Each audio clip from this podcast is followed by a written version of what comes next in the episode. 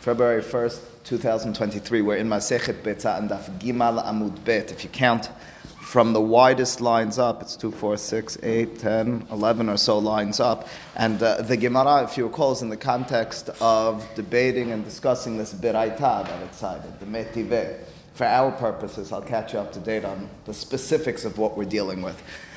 the last two halachot mentioned in this beraita went as follows. We're dealing with a betza, with a, an egg which was hatched in some way or fashion. And the second to last halacha went like this. It said sefekaf, there's a situation of doubt, asur, it's prohibited. That was the first statement. Second statement was not only is it that if you're doubting something about the status of this egg, uh, there's an isur. Furthermore, if that egg, it sounds like, got mixed into a, a, a group of even a thousand other eggs, Kulan asurot. All of those eggs would be prohibited, would be asur as well. Those are the statements in the Beraita. Now, uh, leaving aside why we got into this and what the other opinions were that brought us to this and questioning, what the Gemara is at in this, uh, at, in this, in this instance is the following interpretation to this Beraita. What we're talking about with regards to this safek, this uncertainty, is what we call safek terefa. We're uncertain whether this egg was birthed by a chicken, which is what's called taref. When it comes to animals, there's a Mishnah that lists 18 different simane terefa, which means to say 18 different uh, situations and uh, ailments that an animal might have, which render it taref. It's not kosher, even if you slaughter it kidat v'kadin, since the animal had that ailment, since it had some internal uh, problem which was going to, according to the rabbi's understanding, lead to its uh, death in an imminent uh, uh fashion, that in and of itself invalidates it. So what the situation in turn is, is this egg was birthed, and we're uncertain whether it was birthed to a chicken that was terefa or not. So that's first and foremost. When the Beraita said sefeka asur, or asura rather, betza asura, the halacha was talking about, you walked into, you woke up in the morning, walked into the chicken coop, and you realize and know you had two types of chickens, one was the unkosher chicken,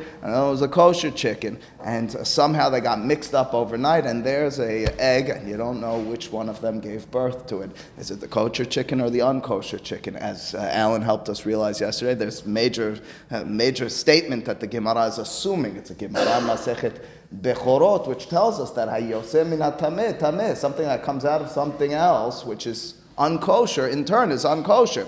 It's for that reason, by the way, that the Gemara and the Hachamim thereafter search for sourcing not only, as I talked about yesterday, milk in general, but milk at its core. Milk comes from a living animal. You can't eat from living animals. You can't take a, a bite out of a leg or crack a leg off of a, a cow and, and, eat from it. You have to slaughter the cow. Milk comes from it while it's alive. How do you know that? Milk is kosher.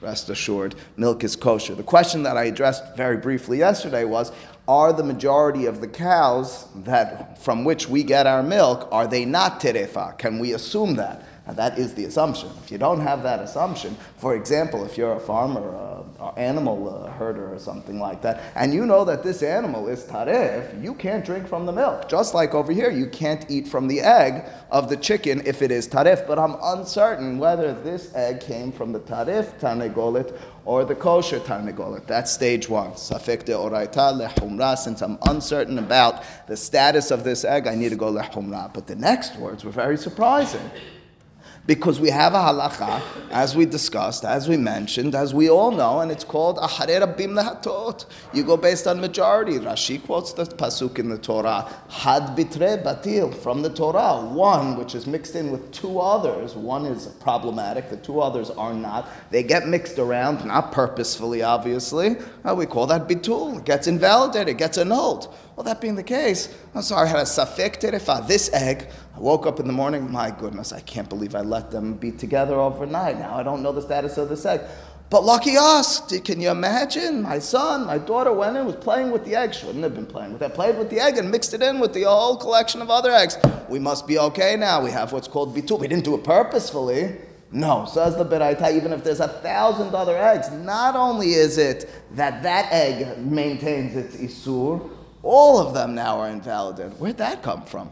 How could you? Why would you make such a claim that there's no bitul in this situation. So the Gemara, based on its other conversation, talks about something called davar bebinyan, but uh, excuse me, davar sheyesh matirin. But now in this context, how do you explain that? That's where we pick up. Says the Gemara, vechitema. What's that? No. No, we're not talking about holiday any longer. According to this interpretation of the Gemara, nothing to do with holiday. I woke up, woke up in the morning, and there it is, and I had a tarif uh. I'm taking it away from holiday and Shabbat now, right? Because I wanted to make it an isur from the Torah. If you recall, that was the conversation yesterday. Since I want to establish a situation where it would be biblically prohibited, I can't, according to Yitzhak and Rav Yosef, talk about holiday and Shabbat. That's only rabbinically prohibited. So I'm making it biblically prohibited. Any day of the year, I'm un- assuming I'm uncertain the status of this egg, asur, whether Shabbat, Sunday, Monday, Tuesday, and so forth. That being the case, says the Gemara, but maybe here's the solution. We began talking about this yesterday, and this will really bring us through our conversation today in the Gemara. It goes like this There are other exceptions to the rule with regards to invalidating and annulling something, uh, what we call bitul. Uh, so we mentioned one yesterday, Davashi Matirin. Uh, put that out of your mind for today. Uh, there's another one, and we can somewhat uh, uh, understand this one easily. It's what's called Davar Hashub. What does davar hashub mean? Davar hashub means the item has a significance. Somehow we objectify significance, importance in it of itself to the extent that it got mixed in. I don't care if it got mixed in. You can't take away its status. It's too hashub. You think you're going to mix that important person into a group of 100,000 people and he won't still stick out? Of course he still sticks out. You might not pick up on it immediately, but he doesn't just enmesh himself. That's for the amchas, for the regular people. This davar hashu. Maybe eggs, by definition, are what is defined as davar hashu. And for that reason, afilu be'elif lo batir. We're gonna, even though it's not identified, but now I'm telling you, this Hashub guy got mixed in with a million people. He's in a stadium, a huge stadium, biggest one ever, right? And uh, nobody could actually pick him out. But you turn to me and you say, if you have a very sharp eye, you know, a sixth sense, you could pick out this guy's different. So the situation over here is you can't actually see that, but by definition, inherently, since it's a davar hashub, the Torah never said you could have bitul on that. I'll give you a mashal. A mashal, it's not the same thing, but it's along the same lines. Uh, there was some 25 years ago, there was a, a, raging debate in New York City about the water. I talked about milk yesterday. Water today. Was the water that comes from the tap kosher or not? Well, why shouldn't it be kosher? Because there was and is apparently there are some living organisms in it. Uh, true, true story. That's, uh, uh, so there was a question, and for some for a time period, even the OU and the Vaad Harabanim of Flatbush were saying Kihila, and all of them were, if Kihila was around, they were all saying you need to put a filter on your sink. I remember we bought a filter for our sink. That's what the kashrut organizations were taught. And then it fell away. I mean, if, if you don't have a filter, don't get too nervous. Why it fall away?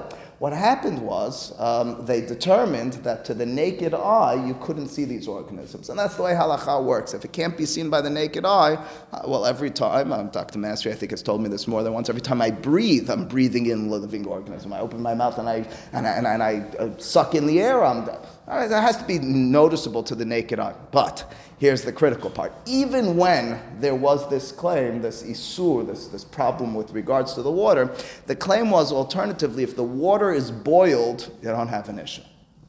What's it? So you killed it, but so what? It's still asur. You're not allowed to eat insects, whether dead or alive.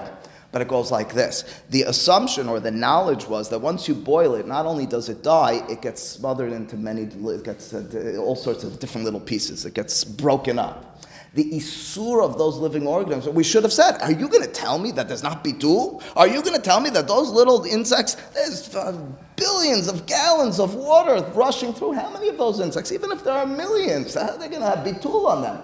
It was what's called a birya. Birya means a full organism full organism, lo batil. If you're dealing with a full item that's in the mixture, even if you can't necessarily, once it's mixed in, see it, that's like davar hashuv. That's what we're talking about over here. Once it got boiled, the counterclaim was, now it's no longer davar hashuv, no longer a birya. Yeah, there's a big problem with strawberries, right? So people strawberry shape mixed in, you're saying that's the same thing. A strawberry. I want you. To, I, am not going to get into the full analysis, especially because I don't actually know it. I just follow what the kashrut organizations tell me. I have books on it. I've read about it. But what I will tell you is there's certainly more room for leniency once it's broken up. Now, there's also a problem which is called in. You're not allowed to say, oh, I know there's an isur in here, let me crush it up. But assuming you didn't know about it, there's more room for leniency. At the same time, I'm very happy. I'll call them out in, in, in Uri's. When you, when you order, they have it cleaned beforehand. So they're not relying on that because there is more room in that context once it's crushed up, assuming that wasn't the intention and the knowledge beforehand. Okay, but that all being the case. In the water you knew. In the water you knew. In the water you assumed. You didn't know there was organisms throughout. You assumed. Uh, what do I know? I didn't statistically know how much there was. The point was, ironically, even if there's one. Know, I'm, I'm giving an ad absurdum, not for real. But let's say there was even one. It's going to mess up the whole system if it's visible and it might be in your thing because it's a birya, afilu be'elif lo batil. That's the type of point I'm trying to make over here. That when it's a full organism, there's no bitul on it. And so to an our when we call about we call something a davar hashub, there's no bitul. How do we define davar hashub? Okay, here we get to the critical line. I talk with you about someone who's important. How do you define important? I said to you yesterday, the philosophy, Professor Anderson, I think was his name, I forgot his name. Uh, he was talking about how do you define a rich person. Those are hard things to define. What are you going to go based on? You need to quantify, whatever. That's what you have that sort of issue. I mean, the hakamim are always looking to quantify, either based on tradition or they're determining on their own. What's the definition of eating? And where those are definitions, they're objectifying. That's what they're doing. Well, what's the definition of Talmud Torah? I make a berachan Torah. What's the definition? The Gemara talks about that's throughout. That's what they're looking to do to quantify and give you objective uh, measurements for things. Oh, what's the definition of a davar hashu? Oh, that'll be the million dollar question. So if we can assume and we could identify an egg as a davar hashuv, I solved the, the riddle over here. Why is it afilu be'elif lo batil? Why is there no bitul, no annulment on this? Because it's davar hashuv. But how are you defining davar hashuv? So here's the last stage of introduction. It goes like this. We're going to define a davar hashuv in this context based on how it would be sold. Oh, I mean, we're talking about foodstuffs. Uh, how, what do you mean how it would be sold? It goes like this. When you walk into the store, say the rabbis, how do you buy that item? Do you buy the item based on evaluation, what we call omid? The person says, there's about 15 in this bushel. Go ahead and you say, pay me this amount. Or do they count them up?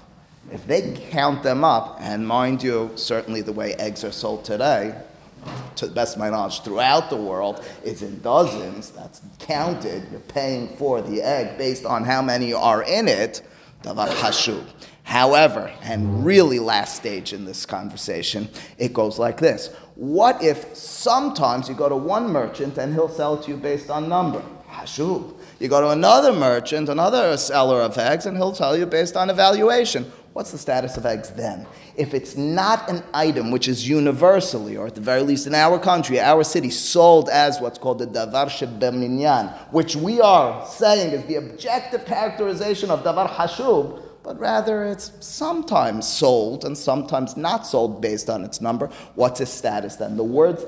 You think by selling by the dozen is completely the opposite because you don't care which one it is. Right. That's how Hashuv, there's so many. Yeah, You're saying what? Uh, the, yeah, but. You say, oh, this is a good But if you're not buying them by the piece. You're not buying them by the piece. important. Now I understand. You're talking a whole other, you know, refined man here. I mean, you're talking even beyond. We're not so far. You're talking about buying them by the piece. No, we're not buying them by the piece. Buying a, bu- a bundle of them. We're not so that hashub. If it's that hashub, no question. Well, one lower than that. One lower than that. The question is how it's being sold ultimately. Okay, says the Gemara over here. And perhaps you'll uh, claim, and again, we're up from the wide lines, about uh, t- 10, 12 lines. Or nine lines. Velo betela. We know what those words mean now. Maybe that last statement in the Beraita, that the reason the besa Nit'areva be'elif, when it got mixed in with another thousand, they're all invalidated. There's no bitul, there's no ahare rabbim lahatot, there's no had bitre batil. There's none of this annulment and, and knocking it out. It's because it's davar hashub. Says the Gemara, we're going to have to define what a davar hashuv is. We have two approaches to davar hashuv in the context of buying based on numbers. Haniha leman kol shedar kol imanot shaninu.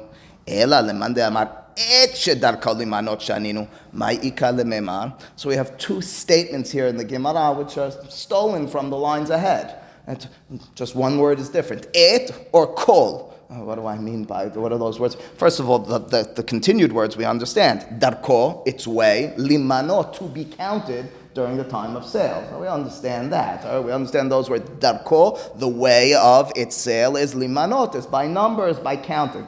What's the difference between it, it is, and kol, all of? The difference between those two goes like this, quite simply.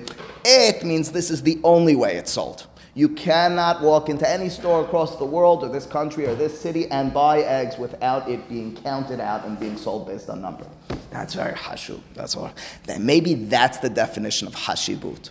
That's not the case with, with, with eggs, apparently, during the time of the Gemara. Time of the Gemara, eggs could either be sold by number or be sold as an evaluation. You have about this amount. However, if the opinion alternatively is kol shedar kol imanot, the fact that sometimes it's sold by numbers, that in and of itself makes it hashub, then we understand. You understand what happened here in the Gemara. Again, the Gemara says if you maintain that the objective definition, the definition of davar shibaminyan, davar hashub, something important is sometimes it's sold based on numbers, we're in good shape over here. Now I understand why eggs, even when it's mixed in with a thousand, in, in, invalidates the whole, the whole bushel. Why does it invalidate the whole thing? It's hashub. That's not that hashub. Doesn't need to be that hashub. That's the definition of davar hashub. Alternatively, there's an opinion that says et shedar kol imanot. Et shedar kol means it's the only way it's sold. Are eggs that hashub? They're not that hashub. So says the Gemara Haniha. This is all understood. Your answer will stand water, will be strong. Lemanda amar, according to the opinion whom we'll encounter in just a few moments, that maintains kol shedar kol imanot. It's sometimes sold based on number. That's eggs. Shaninu, that's what we were learning in the words of Rabbi Meir later on. Amar, but rather according to that conflicting opinion, the other one. The only way it's sold is by counting. That's the definition of davar hashub. How are you going to explain our case of eggs? That's just not the case with eggs. You can't define eggs as a davar hashuv according to that opinion. We said that's, that's where we get stuck at this point. So we made it a little bit better. We said, okay, we can explain it according to one opinion, can't explain it according to the other opinion.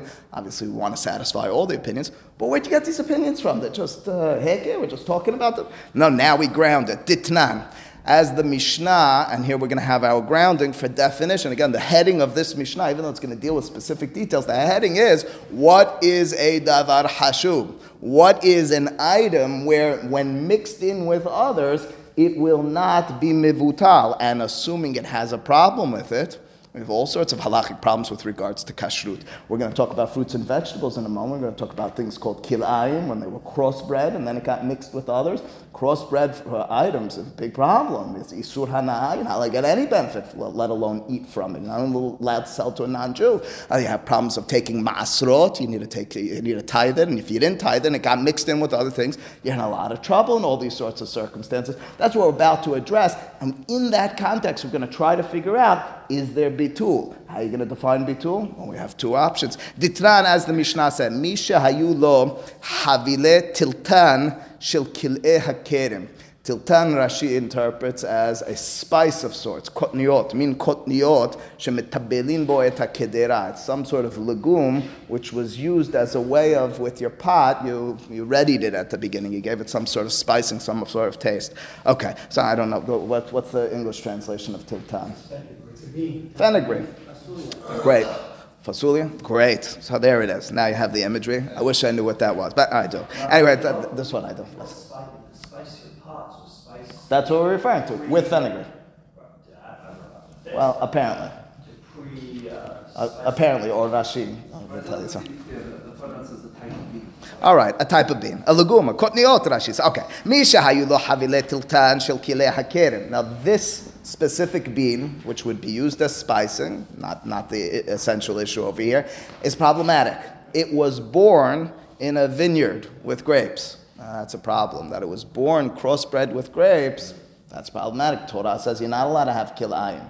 To the extent the Torah says in Devarim Perikaf Bet, Rashi quotes from the Gemara in Masechet Kiddushin and Daf Nun Vav, the Torah says that you need to, according to the understanding of rabbis, you need to burn it. Anything that's kilei hakerim, that was crossbred in a vineyard, needs to be burned. To kadesh is the dirasha, and needs to be lit up in flames. Well, that's that's scary stuff. So, what? Why is that? What's the uh, what's the underpinnings of kilaim? You want a philosophy class here? I'll, I'll give you the just in literally 20 seconds. Apparently, apparently, God's statement to us about this world is, "I want you to innovate, but I want there to be structure and guidelines in your innovation." I don't want you just going wild with regards to however and whatever you determine is right and you see fit. I'm going to give you guidelines. Now, in terms of the specifics on that, we need to discuss that, and I have and would, uh, just not right now. But that's the beginning of it. So that's a big deal. I want you to invite. I want you to go out. Kipshua, go. Uh, there's guidelines. Don't just crossbreed heke between things. What's that? But that's the point. Oh yeah, I thought you were asking me what's the pro. No, no, no, no, no. We also have we also have uh, kilaim uh, and other contacts. Here we happen to be talking. fruits that are mixed these days. Now, you and I can't do that. We can buy it and enjoy it. Right, so that's the yeah, uh, but that's 100 percent right. Titnan misha hayu mi- mi- misha hayu lo havle tiltan shel kirei hakerim. Uh, What's the halacha? Yidalku. They need to be burned. You're not allowed to get any benefit from kilei hakerim. Nit'arevu ba'acherot, ba'acherot, ba'acherot. What happens if they then got mixed in with others? Oh my goodness, now I'm in a lot of trouble. I walked into my uh, storehouse and uh, warehouse of, of crops, and I have the havile tiltan. I said, yeah, I just dropped it. You dropped it in and got dropped. Uh, maybe I have bitul. What's the halacha? Kulan yidalku. They all need to be lit up and uh, on fire. What? You can't. It's destroyed. Divrei Rabbi Meir. That's the opinion of Rabbi Meir. Apparently, it has a certain hashiv. Apparently, something along those. Hachamim omrim ya'alu be'achatu matayim. Uh, Hachamim disagree and they say, listen, the halacha is it's ya'alu. We'll define that word in a second. As long as you have a, a, a ratio of 200 to 1. 200 good stuff to 1 problematic. That's called bitul. What is it? Where did we get that number 200? We've heard of 60, we've heard of 2 versus 1, majority. 200 is the rabbinic enactment with regards to kilayim. They were very stringent about it. Hametz, we know there's no bitul. Kilayim, 200. What does it mean, ya'alu? Rashi on our Gemara suggests ya'alu means you need to take one out, raise one up. You need to burn one to every 200 and the rest is permitted.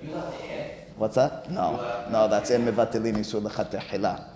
Uh, so you have 200 to 1. According to Rashi, you take one, you burn it, and the 200 is permitted. Take one, burn it, the next 200 is permitted. Uh, the side of the Gemara, the Gilion quotes from Rash, Rabbeinu Shimshon of Shans, who disagrees. It's not what Ya'alu means. Ya'alu just means there's a bitul based on a Mishnah Masechet uh, Kilaim. Either way, or Masechet Orla, either way you have it. That's the halacha according to the Chachamim. We're most interested, as Charlie pointed out, in Rabbi Meir. Rabbi Meir, in telling us we have no bitul, is telling us something about this Havilet Tiltan something about this uh, being, something makes it incapable of being the invalidated. What is that? Shehayar Rabbi Omer explains the Mishnah for us. Explains the Mishnah for us. Rabbi Meir used to explain et shedarko limanot mekadesh. His statement is et shedarko limanot mekadesh. If something is sold by the number, it in turn, so to speak, sets aside everything else. I'm translating mikadesh instead of sanctifying as setting aside. It makes it problematic. Of course, we have that in Torah. We have kidesha. Kidesha is anything but a woman who is sanctified. It's a woman who's a harlot. We call it kidesha because kedusha not so much means sanctity and holiness. It means something that separates. She separated herself like this. So over here, so those are the words of Rabbi Meir. Now, if we already just read those words of Rabbi Meir, there's going to be a mahloket, obviously, on what those actual words are. But his statement is etchedar manot. It means that something which is specifically counted when sold and only counted when sold. It's the only way it's sold. That's davar hashub. That's his statement. What's that? That makes it hashub. Now again, it would be a problem in our Gemara because it's not kol. Of the Hachamim omrim eno mekadesh ela devarim bilvad. Hachamim disagree and they say, listen, uh, we like your approach. We do agree there is something called davar hashub, uh, but we're a little bit along the lines of Nathan. We're a little bit more refined in our understanding of hashivut. Six things. Rabbi Akiva omer shiva, seven things. Six or seven. That's hashub. Everything else very important, very nice. Not davar hashub halacha speaking.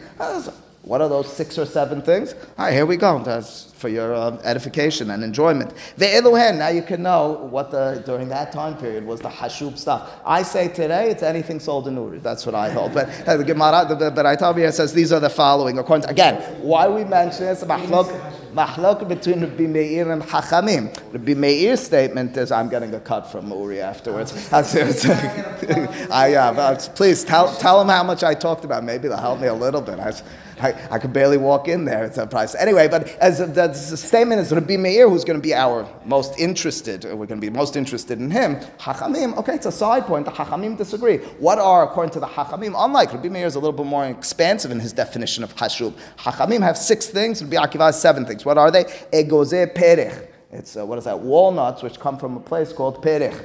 I guess they had very f- special walnuts. Kilhe kerub and uh, stalks, I assume that means, of cabbage, I think is kirub. V'dala'at, I skipped a line, I'm sorry. V'rimone ba'dan, and uh, uh, pomegranates come from a place called ba'dan. Haviot situmot, if you have um, barrels which are sealed, once they were open, they lost their hashivut, and inside of them they have wine or, uh, or oil, olive oil, not olives per se, um, could be olives as well, but it, it has to do more with the status of what's inside of it. Uh, generally speaking, we assume wine or, or, or oil. Um, halife tardin. Tardin, I think, is, uh, is radish, is it not? What's that? Beets. Beets, okay. Halife tardin is beet stuff. Kilhe kerub is stalks of this one I got, cabbage. Dala'at Yevanit, it's gourds, I think, which come from Greece. Okay. Rabbi Akiva Mosif, Af kikarot shel ba'alabayit, Rabbi Akiva says, and even loaves of bread which are not to be sold. If your wife, if the baker for himself made loaves of bread, those are the most hashub. When you make them commercially, when you make them to be sold, you don't put as much into it, you don't make them as big, you make them in order to get out of, off the shelf and they're Baal Habayit. That's the difference between Baal Habayit and Nachtom. That's Hashub, says Rabbi Akiva, to the extent that there's no bitul, it's a davar Hashub. And then depending on what we're talking about over the course of these six or seven things, uh, there, are different there are different prohibitions that are connected to them. When I'm dealing with something that grows from a tree, so I have something called orla, in the first three years of the growth of those fruits, uh, you have a problem, you're not allowed to benefit, you're not allowed to eat from it. That's what we call orla. When you're dealing with something that's not grown from a tree, I still have a problem called kilei hakerim, that's the crossbreeding in a vineyard of sorts. Well, the point then in the Mishnah over here is that Rabbi Meir's statement was, how do I define hashub? It's based on if it's sold by number. The Hachamim who disagree, they have a list, but ultimately speaking, ultimately speaking, we're looking to define hashub. Now, on this Mishnah, itmar Allah, on this Mishnah, in this context, there was a mahloke between Rabbi Yohanan and Rabbi Shimon ben Lakish. What were those words of Rabbi Meir? We just read the words of Rabbi Meir. Rabbi Meir's words were et shedar kol imanot. Now, ironically, the word et is a two letter word, which over the course of time, if I speak it and I don't speak it clearly, or you don't hear it clearly, and you transmit it orally to the next person, might be transformed into kol, or kol might be transformed into et. Not that they're identical, not that they actually sound the same, but over time, you're dealing with one word, and just changing one two letter word can have a world of a difference. There's a question over here with regards to what did Rabbi Meir say? Did Rabbi Meir say et? Which means that what's considered davar hashub only if it is specifically and only sold by number. But if it's ever sold by evaluation, by approximation, it's not davar hashub. Or did he say kol shedar kol imanot? Was he more expansive in his prohibition of saying it's a davar hashub in saying if it's even oftentimes or sometimes sold by number? That's going to be the mahloket here. We understand then in our broader context of this sugya the significance. Eggs eggs are kol shedar kol imanot. Apparently, unlike today, eggs were not always sold by the number. They were sometimes sold by omed, aleph, vav, mem, dalit, by evaluation, by approximation. Is it a davar hashub or not? If I argue kol shedar kol imanot, I solve the riddle. Everything's finished. That beraita, which we began the day with, which we end yesterday with, we solved it. What's the safek we're talking about? Safek terefa. We know what those words mean. Why is it that if it then got mixed into thousands of others, it's still a problem? Davar hashub. Why is it a davar hashub? Because sometimes it's sold based on number. That's one opinion. According to the other opinion, who says it's not that it's sometimes sold by, has to always be sold by number. I'm still in, I'm still in, a, I'm still in a, in a predicament. I still have the question. The itmar ala, and it was said in the midrash with regard to the statement of Rabbi Meir, a mahloke between Rabbi Yohanan Resh Lakish. Rabbi Yohanan Amar, what were his words? Et shedarko limanot shaninu. Shaninu means we learned. Rabbi Shimon ben Lakish Amar, kol shedarko limanot shaninu. Concludes the Gemara in its statement. Partial answer leaves a lingering question. Haniha, we now have solved the riddle. N- Noach means it's pleasant, it's easy for us to understand. Let it be Shimon ben Lakish for that latter opinion, who said, Kol shedar kol imanon. Now I solved it, I understand. Betza, eggs are davar hashuv ela Hanan, but rather according to the opinion of Rabbi Yohanan, who says, Et shedar kol imanon. Needs to be only specifically sold by number, that's not eggs. Ma'ika lememar. How will we answer this beraita? How can we solve it for our purposes? We'll return to this tomorrow. Baruch Adonai le'olam. Amen B'shem